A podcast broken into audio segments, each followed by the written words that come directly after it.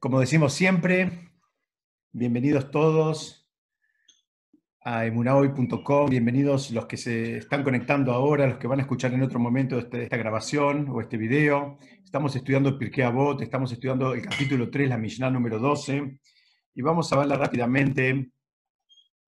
Vamos a ir directamente a la versión en castellano, que dice así. Rabbi Ishmael dijo, sométete gustosamente a un superior Sé cortés con una persona más joven y recibe a toda persona con alegría. Esa es la Mishnah. Es una Mishnah que eh, dijo Rabbi Ishmael y que eh, a los comentaristas les resulta muy difícil, inclusive la traducción literal al español o a los distintos idiomas o la interpretación de las palabras hasta les cuesta a los comentaristas. Vamos a hacer primero una pequeña introducción como como solemos hacer, salvo cuando nos olvidamos, eh, para saber un poquito quién era Rabbi Ishmael. ¿no? Vamos a tratar de tener un poquito de, información acerca de quién fue él y su vida. Para eso tenemos que irnos un poco más atrás en el tiempo, antes de que él sea Rabbi Ishmael, y contar que una vez había un sabio que se llamaba Rabbi Yoshua Ben Hananiah, que también lo mencionamos y lo estudiamos en el Talmud, que ha ido a Roma. Y ustedes saben que en Roma a veces eran, eh, ya era, el momento donde estaba, digamos, eh, el, dominio de Roma por sobre el resto del mundo. Y en Roma pasaban cosas raras, como por ejemplo que secuestraban a chicos y los tenían ahí, y quién sabe después cuál era el programa que tenían para esos chicos. La cuestión es que este rab fue Rabí Yoshua Ben Hananía, fue a Roma y le informaron que había un chico que era muy lindo, que tenía ojos hermosos, que tenía unos, eh, una cabellera enrulada, que era Yehudín, que era judío y que estaba cautivo. Entonces él, ustedes saben que una de las mitzvot eh, más eh, elevadas es la de liberar a un cautivo. Tal es así que es uno de los motivos, de los pocos motivos por los cuales se puede vender un Sefer Torah, lo estudiamos en alguna otra oportunidad. Una comunidad tiene un solo libro de Torah, un solo Sefer Torah, hay una persona cautiva, hay que conseguir el dinero para un rescate y eh, se puede vender ese Sefer Torah aún a costa de que toda la comunidad se quede sin, Torah para leer, digamos, eh, semanalmente. Dice, pero se vende el Sefer Torah y se rescata a un cautivo. La cuestión es que este, este sabio, Rabbi Yahweh Hananiah, eh, que estaba en Roma, se quedó y dijo, yo no me muevo acá hasta que no lo, libere. Juntó los, los, recursos que hacían falta para liberarlo, los, los liberó y se lo llevó con él a Israel. Cuentan que al poquito tiempo que este chico, que era un chico, llegó a Israel, ya estaba enseñando alajá, ya estaba enseñando leyes en, Israel. Era una luminaria. Ese chico era Rabbi Ishmael, el, digamos, el, que está anunciando nuestra Mishnah. Rabbi Ishmael nos dejó muchas enseñanzas, está muy mencionado, no solo en Pirkei Avot, sino en el Talmud en general. Era un sabio que no, digamos, que, descollaba, era un sabio con características eh, particulares, porque además de todo su conocimiento, eh, digamos, tenía mm, una actitud que por eso no nos sorprende la Mishnah que, está anunciando acá, pero él tenía una actitud en sus vínculos con las personas que también lo hacían, digamos, eh, singular. Vamos a ver algunas cosas que tienen que ver con él. Primero tenemos que saber que él nos dijo, ustedes saben que hay 13 principios, se llaman 13 principios de hermenéutica, que son leyes de cómo hay que estudiar la Torá. El que enunció esos 13 principios y los codificó fue justamente Rabbi Ishmael. Esos principios son, les voy a dar un ejemplo, ¿no? Hay una ley que se llama Calva Homer.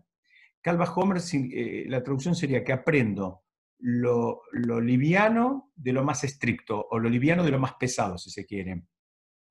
¿Qué significa? Si yo tengo una mesa, por ejemplo, y sé que la mesa soporta 50 kilos, muy bien, entonces puedo aprender de ahí que la mesa también va a soportar 2 kilos. ¿no? Ese sería el ejemplo en un mundo material, pero en el mundo de las leyes también aplica. La ley del Calva-Homer significa, puedo aprender algo más simple, más fácil, más leve de algo más estricto.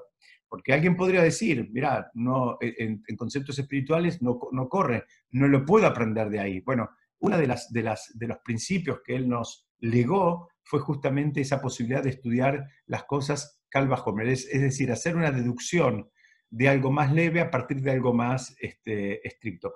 Que alguien podría decir, bueno, cae de maduro, ¿no? En el ejemplo que yo les estoy dando, eh, si la mesa aguanta 50 kilos, obviamente va a aguantar 2 kilos también. Pero yo estoy dando un ejemplo, digamos, que no, no tiene que ver con el estudio, y en, lo que tiene que ver con el estudio necesitamos una regla para apoyarnos y poder sacar esas conclusiones. Pues esas, esas reglas no, no, las podemos inventar. Y él no es que la, inventó, sino que la terminó de codificar. Son reglas que vienen de la época, de, que vienen de Moshe y, fueron transmitidas de, boca en, en, boca y él lo que terminó haciendo es codificarlas. Él trae, entre otras enseñanzas, hay una famosa de él, eh, que está en el Tratado de Berajot, en la página 19, que dice, dice así, él dice, mira, si vos ves a una persona de noche y que comete una transgresión, dice, cuando la vuelvas a ver a la mañana, perdón, no es, no, no es una persona, no, no, es una persona, pero dice, eh, va un poco más, dice, si vos ves a, a, a, un sabio, ¿no? a una persona supuestamente, digamos, del, del, mundo del conocimiento, del mundo de la Torá, y lo ves de noche eh, cometer una transgresión, dice, si te lo vuelves a encontrar de día, no sigas sospechando de él. ¿Por qué? Porque posiblemente él ya hizo teshuva. Él ya se arrepintió de lo que pudiera haber hecho mal, suponiendo que lo que hizo y que lo que vos viste eh, eh, era correcto y estaba mal. Entonces vamos de vuelta. Lo que él está diciendo es, si vos ves una persona que cometió una transgresión o que hizo algo incorrecto en la noche, si te la volvés a encontrar en la mañana, no dudes de él, no pienses más mal de él. ¿Por qué? Porque mira, si ya pasó una noche, la noche es un tiempo donde supuestamente, eh, en el ritmo que vivimos hoy, tal vez no, lo dedicamos mucho, pero supuestamente es, es, un tiempo para recapacitar, para pensar, para, para evaluar lo que uno hizo durante el día, es un tiempo para, digamos, arrepentirse, ¿no? Tenemos el espacio de la Kriyat Shema a la mitad, cuando leemos la Shema en, la cama o antes de acostarnos, en ese espacio uno también hace lo que se llama en hebreo un Heshwan Anefe, y hace como un balance de lo que actuó, lo que hizo mal, lo que, lo, que pudo haber eh, lastimado, dañado a otro. Inclusive hay una tefilá muy linda que se suele hacer a, la noche, que es eh, pedir que, que nadie sea castigado por algo que nos, nos hayan hecho a nosotros mismos. ¿Qué significa? Supongamos que alguien nos faltó el respeto, como estudiamos la semana pasada, entonces eh, uno incluye en su estefilot eh, a que a ese alguien que nos faltó el respeto tampoco lo castiguen por eso, ¿no? Es una manera de, perdonar y de soltar y de abrir el corazón. Ese es el espacio que hay en, en, la noche. Entonces lo que él está primero diciendo es, mira, tal vez lo viste cometer una transgresión, tal vez viste algo que no estaba bien, pero ya pasó la noche si ya pasó la noche, posiblemente ya se arrepintió, ya tuvo y ya aprovechó ese espacio. Entonces ahora, eh, eh, digamos, no tenés derecho a seguir pensando mal de él. Ahora míralo con ojos como si fuera que está empezando de cero o como si está igual que el día anterior antes de que vos veas esa, esa actitud que te molestó por algo. También explican los comentaristas, la noche representa, como estudiamos en algún momento en, el, en, en, en relación al Teilim, la noche representa cuando hay oscuridad.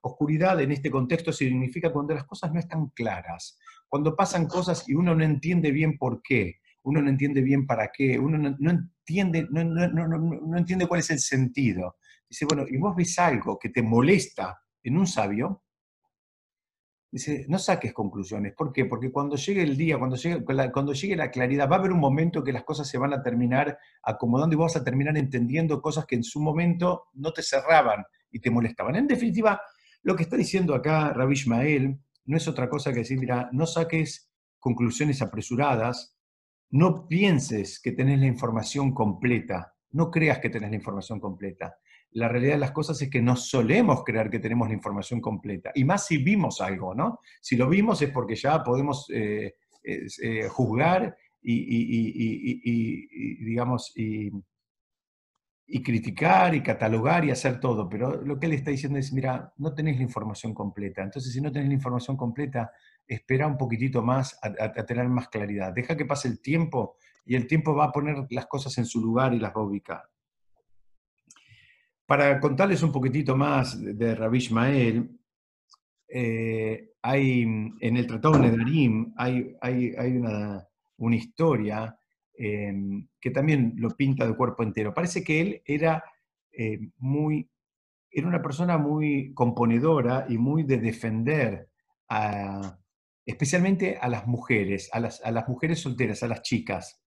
¿En qué sentido? Dicen que la historia que trae el Talmud es que había, había un hombre, ustedes saben que en la época del Talmud era muy común que se casaran eh, los hombres con sus sobrinas, ¿no? Era, era, era, bastante común. Pero había un hombre que era el tío de una chica que no se quería casar con, con, esa sobrina. ¿Por qué? Porque no le gustaba. La veía que, era, que no era atractiva. Entonces él hizo un juramento un juramento, digamos, eh, de los más serios que pueden haber, que no son los, como los juramentos que nosotros escuchamos acá, sino que juraban en el nombre de Hashem. Entonces era un juramento eh, súper estricto que para, para desatar ese juramento hacía falta eh, un, eh, o un tribunal rabínico o, un, o un un, gran sabio de Israel. O sea, como era tan severo, tampoco era liviano, digamos, anular ese juramento. Y este hombre que hizo, hizo un juramento que no, se iba a casar, no se iba a casar con esta, con esta chica que era su sobrina. ¿Por qué? Porque no le gustaba, no, no, lo, no la encontraba atractiva. Entonces, eh, Rabbi Ismael se enteró de esta historia y le molestó. Le molestó. Entonces agarró y dijo, él era Cohen Gadol, eh, digamos, una persona así prominente en la, en la comunidad, y dijo, quiero por favor que embellezcan a esta chica. Bueno, digamos, se ve que en todas las épocas, ¿no? La magia de, del peinado, el maquillaje, la, combinación de colores adecuada, la, vestimenta eh, eh, correcta, la chica cambió por completo. Entonces agarró a Rabbi Ismael, se la trajo de vuelta y se la mostró a este hombre y le dijo, ¿es esta la la, con la cual vos juraste que no te querías casar? Dice, no, no, esta no es, dice, este, con esta me caso, esta me gusta. Entonces, este, Rabbi Ismael le anuló el, ese juramento que había hecho y esta parejita se terminó casando. Y él dijo una, una famosa frase que es, es, eh, es, es durísima. Él dijo que las mujeres de Israel son todas hermosas. El problema es que hay veces la pobreza y el estrés las hace que se vean descuidadas. Fíjense lo que terminó diciendo Rabbi Ishmael, un sabio del Talmud, que ahora cuando escuchen la próxima historia que voy a contar de él van a tener una, una, por lo menos una pequeña dimensión de lo que era y cómo él diagnosticó el problema. ¿no? Dijo, mira, hay gente que está más cuidada y hay gente que está menos cuidada. Y la más cuidada en general gusta más y la menos cuidada gusta menos. Pero no hay gente fea. Dice, si vos le das la chance y el acceso a, mismas, eh, a los mismos recursos, a los mismos profesionales, por decir de alguna manera, vas a ver que este, cada uno va a encontrar eh, belleza en, o todos van a encontrar belleza en todas las personas. Esta es la definición de Rabbi Ishmael, que inclusive cuentan que cuando él murió, eh, las, lo lloraban las, mujeres en particular porque él siempre asumía una actitud de, defensa y de, la mujer y de buscar acercar posiciones. Em, hay, hay, una parte más, eh, lamentablemente, más eh, triste de la vida de Rabbi Ishmael. Ustedes saben que Rabbi Ishmael fue uno de los diez mártires del pueblo de Israel. Esta imagen que están viendo ahí es una imagen del anfiteatro romano en, en Caesarea, en Cesarea, que es donde mataron a varios de los, de los, de los diez mártires que, eh, que, digamos, que, que, murieron del pueblo de Israel, que eran todos grandes sabios. Rabbi Ismael era uno de ellos, que fue muerto en manos de los romanos. La historia de cómo fue muerto, o digamos, cómo empezó todo esto. Empezó una vez estaba el emperador, y el emperador citó a uno de los sabios y le hizo una pregunta. Y le dijo, mira, eh, necesito que me digas la verdad, me contestes la verdad y nada más que la verdad en relación a esto que te voy a preguntar. Dice, si una persona hace sufrir a otra, la secuestra y la vende como esclavo, dice, ¿cuál es su pena? ¿Cuál es la pena que hay que darle al, que causa todo este dolor? Entonces este sabio le dijo, le corresponde la pena de muerte. Siempre y cuando todo esto haya un, digamos, este, tribunal rabínico y haya un, eh, digamos, eh, eh, siempre que esté dentro de un esquema legal, no es que uno puede ir y matarlo, sino que hay, tiene que haber un juzgado, tiene que haber una advertencia, en fin, hay una serie de condimentos que tienen que estar presentes. Pero esa fue la pregunta que le hizo el emperador al sabio. Entonces el, emperador sigue, el emperador romano sigue y le dice, mira, cuando los hermanos de Yosef lo vendieron a Yosef, ellos no fueron castigados. Entonces dice, si ellos estuvieran vivos, yo los traería ahora acá y los pondría en juicio. Pero como no están vivos, dice, yo voy a, voy a cobrarme, voy a hacer justicia con diez sabios del pueblo de Israel, en virtud de que son descendientes de, digamos, de los, de los hermanos de Yosef, y que, bueno, no puede quedar esta, digamos, este, este, crimen, no puede, o si quieren no crimen, pero este, e, esta, digamos, eh, delito, por llamarlo de alguna manera, el haberlo privado a Yosef de la libertad y haberlo vendido como esclavo, haberlo hecho sufrir, dice, eso no puede quedar impune. Entonces ahora van a, van a ser castigados diez sabios de Israel. Dice, salvo que tengas algo para decirme. Este sabio que fue a ver, eh, que había ido a ver al emperador, pidió tres días como para ensayar encontrar una respuesta, porque el planteo era muy contundente, y se fue directamente a verlo a Rabbi Ishmael. En esa época se juntaron todos los sabios de la época y le pidieron a Rabbi Ishmael que, como era uno de los más este, elevados, le pidieron que consulte en las esferas celestiales eh, ¿qué, estaba pasando con este decreto. ¿no? Un decreto donde, de ahora están anunciando que van a matar a 10 grandes sabios del pueblo de Israel. Quiero aclarar que fueron matados todos en la misma época, pero no en el mismo año. Fue en un periodo de 50 años, pero siempre en la misma época. Y fueron 10 grandes eh, sabios del pueblo de Israel. Entonces, Rabbi Ishmael, como para seguir un poco el, relato de qué es lo que hizo, Rabbi Ishmael era un hombre que sabía, entre otras cosas, sabía lo que se llama, en hebreo se llama el Shema Meforash, era el, el nombre inefable. Es el nombre de Hashem que no lo, a veces dicen que en cada generación hay uno que lo sabe, que es un nombre que... ¿Llegaste, Que permite, digamos, abrir espiritualmente eh, muchas cosas. Entonces, eh, ese... Mm, eh, Rabbi Ishmael utilizó ese nombre y dicen que se elevó vivo al Shamaim. Cuando llegó al Shamaim, cuando llegó al cielo, lo recibió un ángel, el ángel Gabriel, el malaj Gabriel, y le dijo, eh, ¿qué, qué, haces acá? Le dijo, ¿qué, estás haciendo acá? Entonces él le dice, mira, vengo, vengo, vengo a averiguar algo. Entonces el, ángel Gabriel le dijo, ¿vos sos Rabbi Ishmael? Le dice, sí. Dice, acá arriba, vos sabés que te, te elogian a diario. Acá arriba eh, se enorgullecen de vos a diario. Entonces Rabbi Ishmael pregunta, mira, yo quiero saber si abajo hay un decreto y quiero saber si ese decreto, digamos, fue sellado acá arriba en el cielo. Entonces, eh, el, ángel le dice, ¿por qué? Si no hubiese sido sellado, ¿vos lo podés anular? Y, y, Rabbi Ishmael le dice, sí, si ese decreto, digamos, ustedes saben que los decretos tienen como, eh, digamos, dos estadios, ¿no? Tienen un primer estadio que es cuando el decreto está anunciado, y un, segundo, que es cuando está sellado. De la misma manera que estudiamos siempre para Rosh Hashanah, que, también hablamos de Marjati Matová, que después sea sellado, es como que hay dos etapas. Entonces, eh, aparentemente, Rabbi Ishmael lo que le estaba diciendo al, ángel Gabriel era que si el decreto estaba en la etapa 1, él lo podía anular. Y el ángel le pregunta, ¿cómo lo puedes anular? Dijo, porque yo tengo, yo sé, a mí me tengo el mérito de que me hayan dado el, nombre, digamos, ese nombre inefable de Hashem, que con ese nombre lo puedo anular. Y el, mismo ángel le dijo, dichoso sos vos, Rabbi Ismael, que tenés herramientas y tenés profundidad y conocimiento que ni los ángeles tenemos. Entonces, sigue, sigue, sigue el relato y el rabbi Ishmael le pregunta al malach, bueno, entonces, ¿qué está pasando acá? Y el malach le dice, sí, escuché, escuché que, que sí, que el decreto está sellado. Escuché que diez grandes sabios eh, van a tener que morir en manos de los romanos.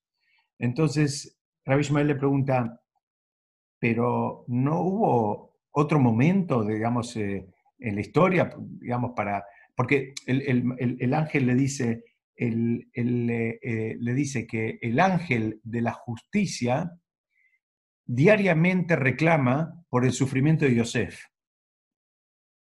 Miren qué importante, ¿no? Por eso a la noche, dijimos hace unos minutos, pedimos que nadie sea castigado por el sufrimiento que nos pudiera haber causado. Y sabemos que no es chiste. Una persona que le causa sufrimiento a otra no es algo, no es algo liviano. Fíjense, acá le está contando el ángel, así trae, todas estas fuentes son talmúdicas, trae y explica, no es un cuentito esto, explica que justamente que el, el, ángel le dice a, Rabbi Ishmael que el ángel de la justicia reclama a diario, ya habían pasado, no sé, eh, posiblemente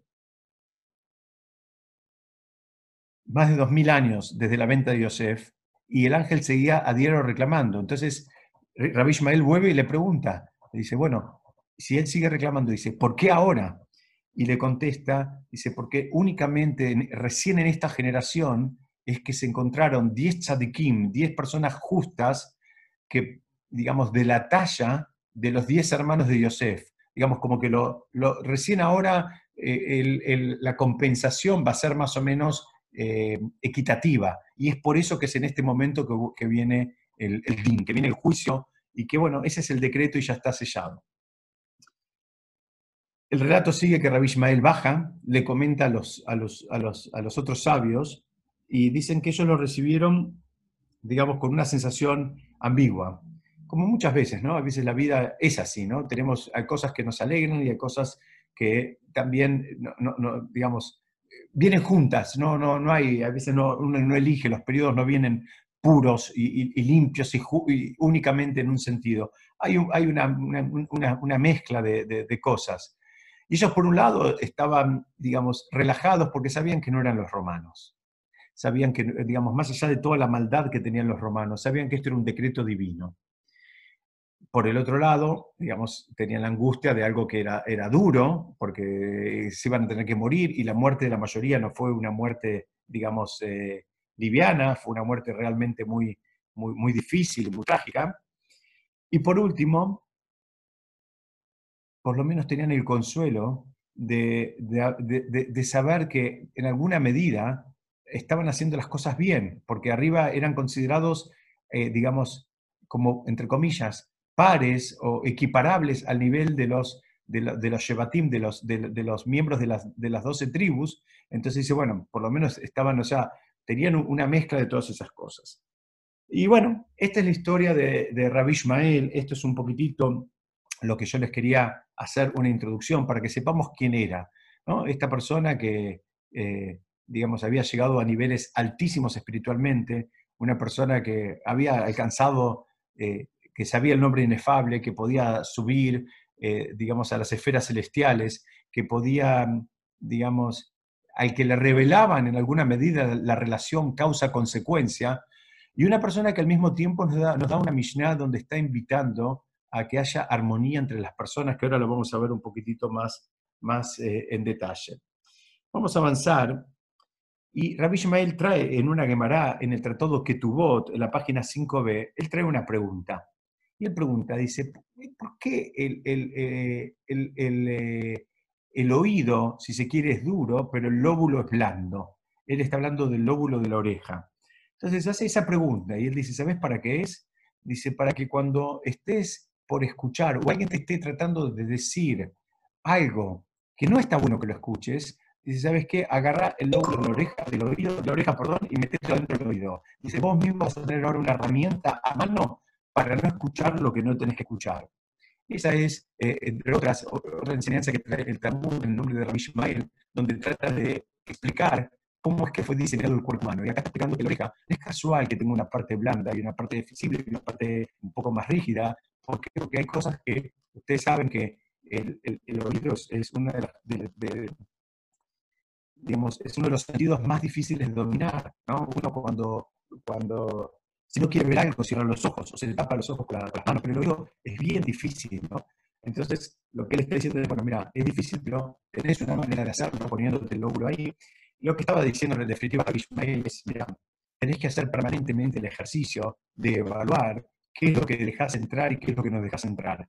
¿no? Él lo que está diciendo es, vos tenés que evaluar cuáles son las emociones que dejas entrar en vos y cuáles no.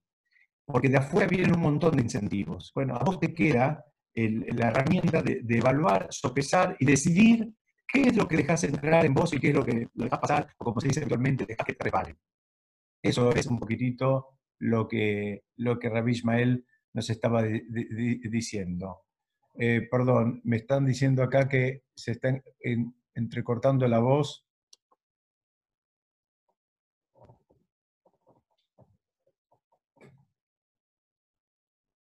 Vamos a probar ahora. Ahora se escucha mejor. Si pueden, escríbanme. Yo quiero saber si se está escuchando un poquito mejor.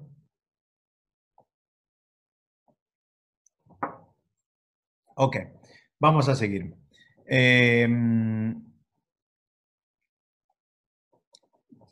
repito para que, digamos, para retomar aunque sea de esta, de esta idea, ¿no? Eh, Rabbi Ismael estaba planteando cuál es el motivo, eh, o, estaba analizando el diseño del cuerpo humano en, el Talmud, en el Tratado que tuvo en la página 5, y él dice, mira, la, oreja justamente, como es algo que lo que escuchamos en general nos afecta, y en general lo, lo, hacemos, eh, digamos, lo validamos, lo consideramos como verdad. Entonces es lo que está diciendo es, mira, vas a tener que usar el cuerpo mismo para ayudarte en eso. Y a veces cuando escuches algo eh, que te parezca que es impropio, bueno, haz de cuenta que no lo dejes entrar lo que te está diciendo. Él está diciendo la parte blanda es para ponértelo así sobre el mismo lobo, eh, sobre la misma oreja y no dejar ese, eh, entrar esa idea.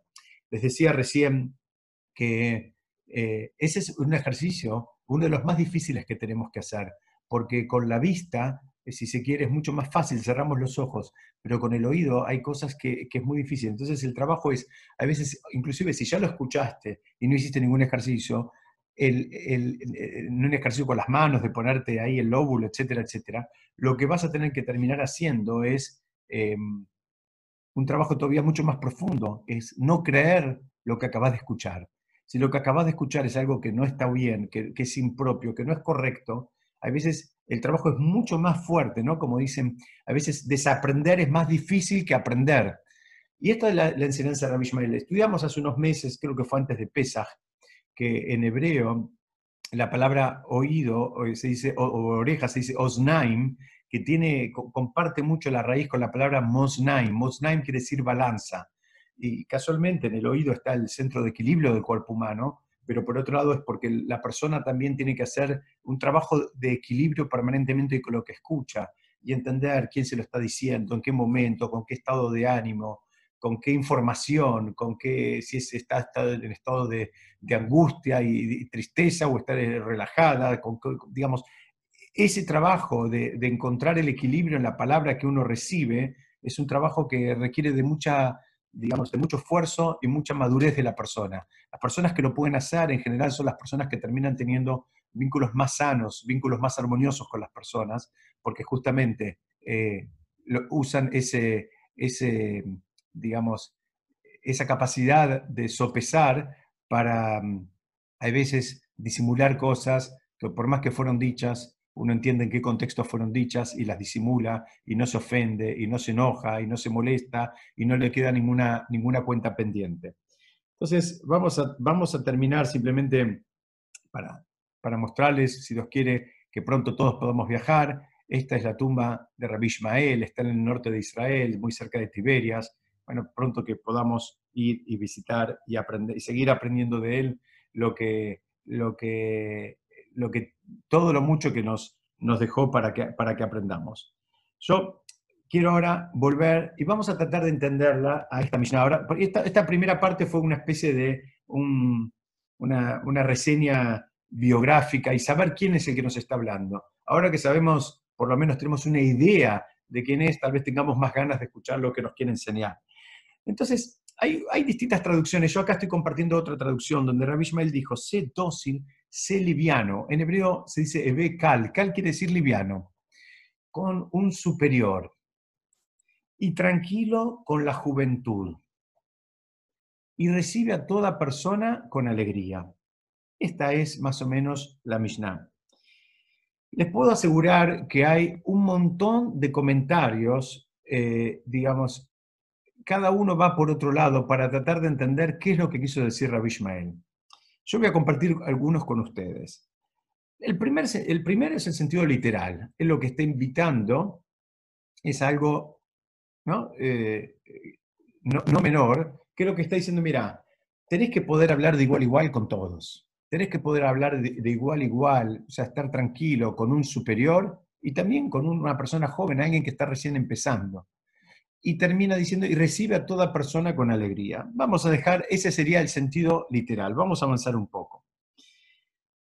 Hay otra interpretación que dice, en hebreo se dice Ebekal la roche, que quiere decirse liviano con la cabeza, sería. Dice, la cabeza se refiere con Hashem.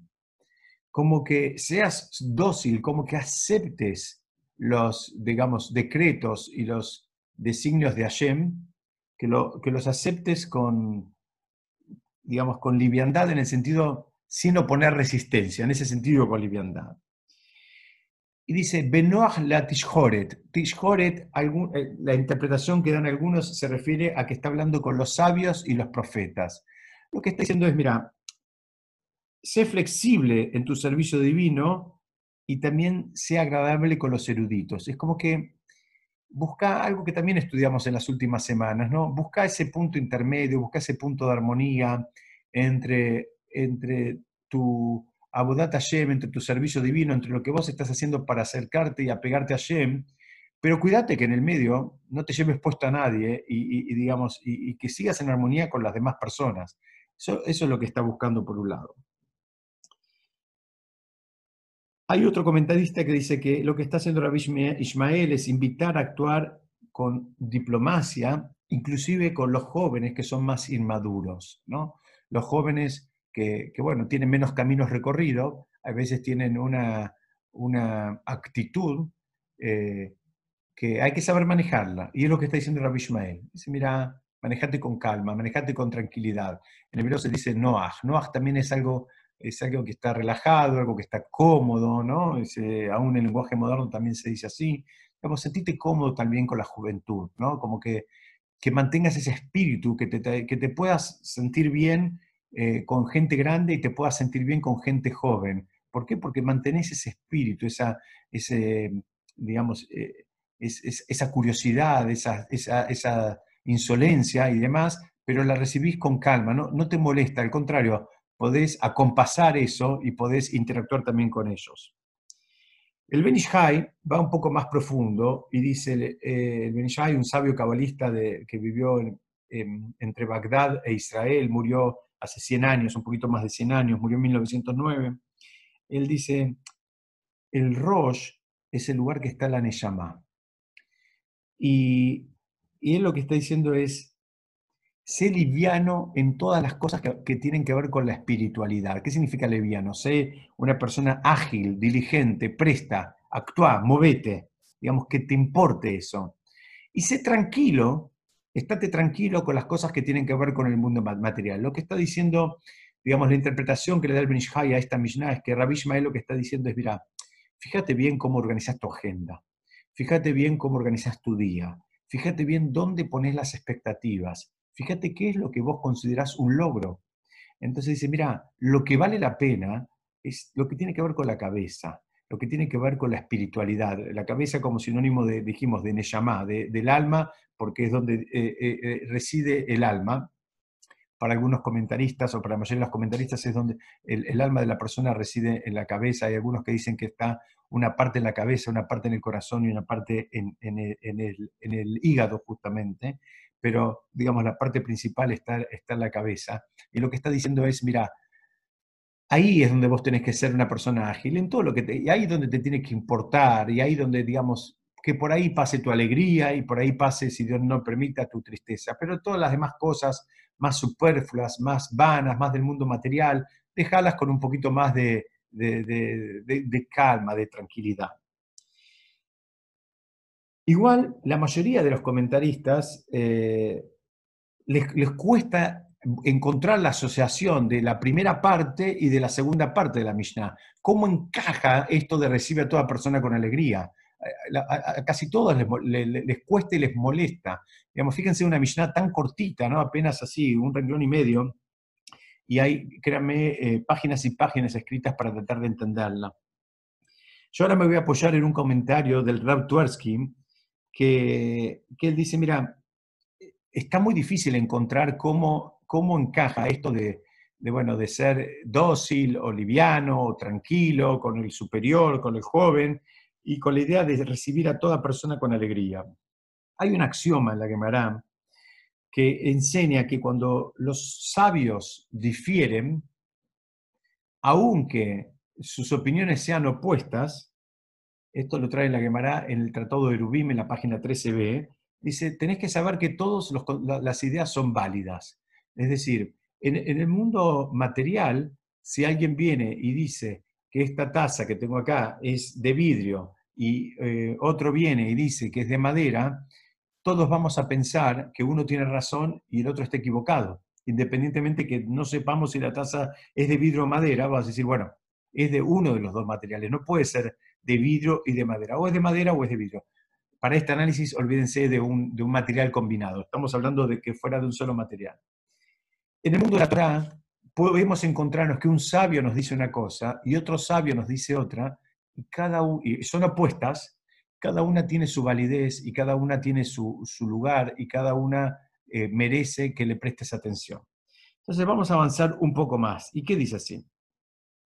Nosotros en el capítulo 1, allá hace como dos años lo vimos, en la Mishnah número 15 del capítulo 1, vimos que Shammai invitaba a recibir a todo el mundo con una sonrisa.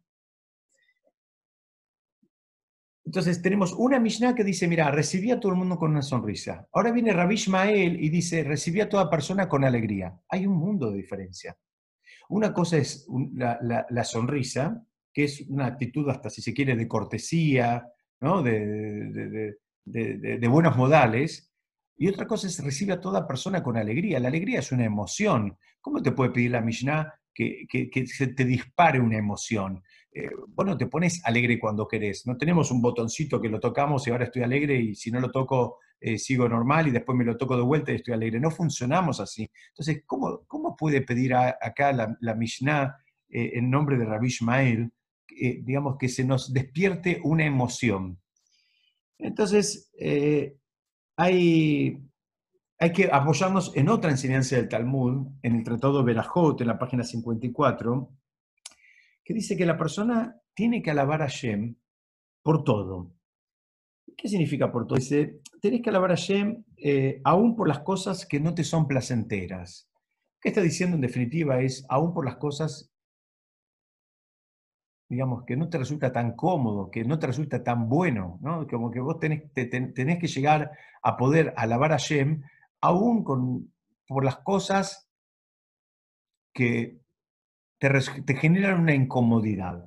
Vamos a dar un ejemplo mundano y que no le pasa a nadie. ¿eh? Em, tenés que, eh, una cita, tenés una cita temprano a la mañana, vas a buscar el auto, no tiene batería. La reacción debería decir, debería ser, bueno, Baruch Hashem no tiene batería. Como diciendo, bueno, gracias a Dios no tiene batería. Porque uno, digamos, si después quiere hilar fino, puede encontrar un montón de contextos mucho más complicados para quedarse sin batería que en el propio garage de tu casa. Pero no importa, en general eso genera un, digamos, por lo menos una cierta incomodidad, ¿no? Ahora tenés que, no sé, llamar a, un auxilio mecánico, que vengan, esperarlos una hora, dos horas, ya tenías una, tenías una, una, reunión importante temprano, estás llegando tarde, o conseguir un taxi, en fin, te genera una cierta incomodidad y estamos buscando un ejemplo que que no, sea, que, no, es, nada del otro mundo, pero que creo que a todos nos podemos ubicar ahí. Entonces, la, la, Gemara les decía en el Tratado Berajot, dice, bueno, la persona tiene que acostumbrarse y poder decir Baruch Hashem aún cuando se queda sin batería, de la misma manera que cuando el día que le entregaron el cero kilómetro. Dice, de la misma manera que, que, estabas el, día que te entregaron el cero kilómetro, ahora que se quedó sin batería eh, y que te genera un cierto, digamos, eh, malestar, dice, vos tenés que poder llegar a decir Baruch Hashem.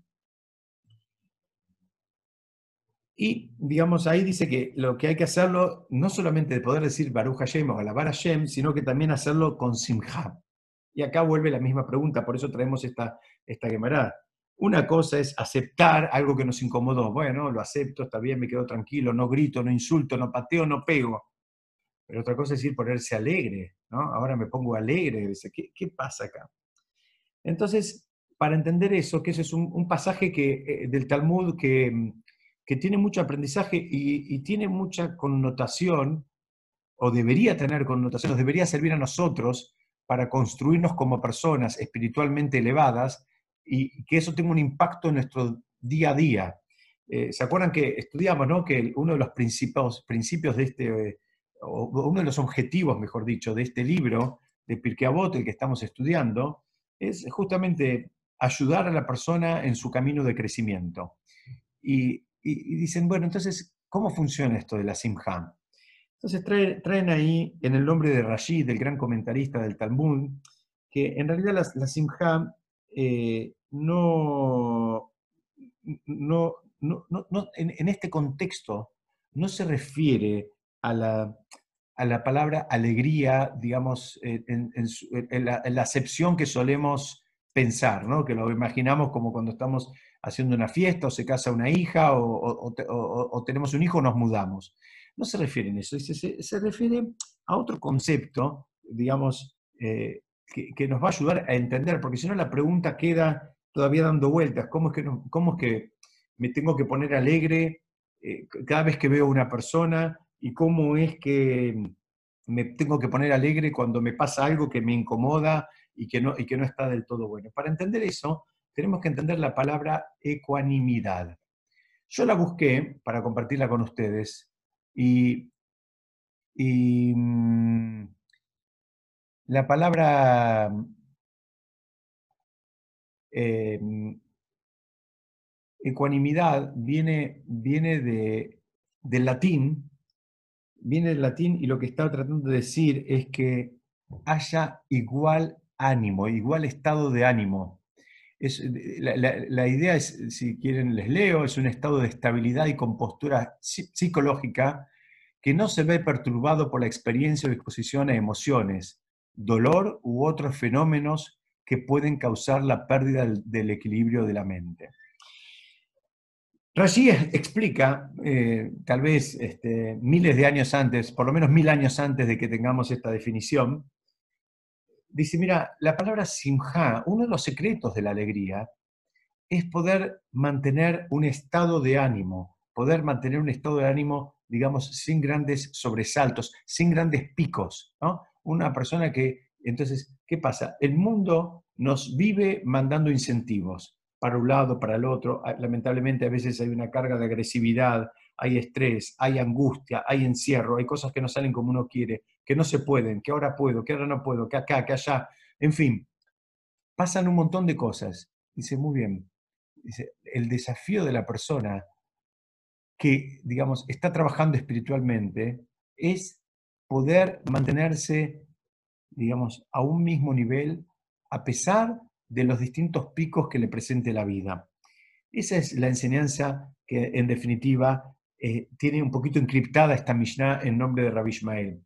Cuando él dice que tenés que recibir a toda persona con alegría, obviamente no nos genera la misma alegría. Todos tenemos gente con la cual queremos estar, con la cual nos encanta estar y gente con la cual si pudiéramos no verla nunca más, no la veríamos nunca más. Es algo que, digamos, eh, es entendible y digamos, eh, y, es razonable que pase así. Pero por eso la Mishnah, no, te está, no te, la Mishnah nunca te va a pedir, ni la Torah te va a pedir algo que no se pueda cumplir. Si vos sentís que es imposible es porque no entendiste bien cómo es la, qué es lo que te está pidiendo. La Mishnah te está pidiendo acá algo muy distinto. La, la Mishnah te está pidiendo que, mira, viene una persona que actúa con agresividad para con vos, que eso no despierte tu agresividad. Porque el otro esté loquito no significa que ahora vos tenés que bajar y estar loquito como él.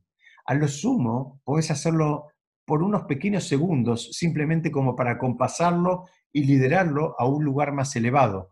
Pero vos, eso no amerita, con que el otro tuvo una reacción baja, violenta, burda, eh, agresiva, eso no debería despertar tu propia agresividad, no debería hacer que se te salga la cadena, como se dice habitualmente. Eso es lo que está diciendo Rabbi, Ishmael. Entonces, si vamos a ver ahora la, la de vuelta, la vamos a entender un poquito más completa. Él dice, sométete gustosamente a un superior. ¿Qué significa? Una, una, acepción es que te estás hablando, estás hablando de Hashem, estás recibiendo lo que viene de Hashem y lo recibís, digamos, eh, de buena manera. Y lo recibís de buena manera, aunque lo que te está mandando es algo agradable o a veces te está mandando algo que es una prueba y que resulta un desafío. Lo que, lo que te está diciendo Rabbi es, mira, sometete. ¿Qué significa sometete? Entendé que Hashem no se fue a ningún lado que Hashem no te abandonó, que Hashem no quiere que sufras. Hay veces hay cosas que no entendemos nosotros, no entendemos la relación causa-consecuencia. Nadie nos dijo que le íbamos a entender, pero digamos, que eso no, no, te haga perder tu eje. Fíjense cómo sigue. Sé cortés con las personas más jóvenes, sé por cortés con los, con los que están empezando. ¿Qué significa? No te la creas tampoco porque vos ya estés, digamos, en, segundo grado, no pienses que ya estás, eh, digamos, eh, terminando un posgrado, estás en segundo grado, sabes más que los que están en, salita de cinco, pero eso no significa nada. Dice, vos tenés que poder manejarte con armonía, con armonía con un superior o con un inferior. Un superior o un inferior se puede entender de muchas maneras.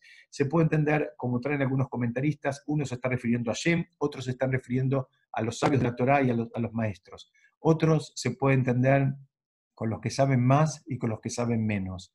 Vos tenés que poder moverte como pez en el agua, aún con los que saben más, y te quedás callado y tratás de aprender, y aún con los que saben menos, y si, se, da, abrís la boca y tratás de enseñar, o también podés aprender de ellos, como dice eh, el mismo Pirkei dice que el sabio es aquel que puede aprender de todas las personas. No pienses que aquel que porque es más joven o porque está empezando ahora, que no te puede enseñar algo. Él seguramente tiene cosas que te pueda enseñar. Y termina la Mishnah y te dice, eh, y recibe a toda persona con alegría. Lo que está diciendo ahora, y entendimos el concepto de alegría, es un concepto de alegría de acuerdo al Talmud que va mucho más de un estado de ánimo, porque eso es un estado de ánimo, es una emoción, no te puede pedir una emoción, la emoción te nace o no te nace, se, despierta en vos o no se despierta. Lo que te está pidiendo la, la, la, Mishnah es que, que, que alcances ese balance, que alcances esa estabilidad, que te permita ser vos, aunque el que esté enfrente, enfrente tuyo te esté agrediendo o el que, el, que esté enfrente tuyo te esté abrazando y te esté dando un beso. Eso es lo que te está pidiendo la, la, la Mishnah. La amistad te está diciendo, mira, ese es el desafío. El desafío es con el de arriba, con el de abajo, con lo que te traiga la vida, con lo que venga. A veces viene una, una, prueba, viene una prueba, la verdad que nadie elige las pruebas. A veces viene la prueba y es un desafío. Bueno, uno tiene que saber, como dijimos, que ayer no se fue a ningún lado, que Hashem está con nosotros, que Hashem nos está acompañando, que la idea es que la pasemos la prueba, que la idea es que cuando terminemos la prueba estemos, eh, digamos, en un lugar más elevado que cuando estábamos, cuando, cuando empezamos. Eh, la realidad de las cosas es cuando aparecen las pruebas en la vida de las personas, aparecen fuerzas que a veces la persona ni siquiera sabe que tenía. Eh, son, en, hebreo se dicen kohot, son fuerzas que a veces están ocultas y, bueno, a, veces tienen que aparecer los desafíos justamente como para que salgan a la luz esas fuerzas que, tenemos las personas y que a veces un poco por vagancia, a veces un poco porque nos alcanza sin usarlas, eh, no terminamos desarrollándolas y no las terminamos sacándolas a la luz. Y el desafío de esta, de, que plantea esta Mishnah es, bueno, tal vez tengas que sacar a la luz esas fuerzas que vos no sabías que tenías o que sabías que tenías y hubieses preferido no sacarlas, ¿sabes qué? Sacalos y sacalos con alegría. Sacalos con alegría sabiendo de, justamente, de que todo esto es un trabajito que te va a ayudar a convertirte en la persona en que te tenés que convertir. Bueno, muchas gracias. Yo hasta acá quería presentar. Si quieren voy a abrir, o los invito a que abran los micrófonos por si quieren alguno hacer una pregunta, hacer algún comentario. Estoy acá. ¿Alguna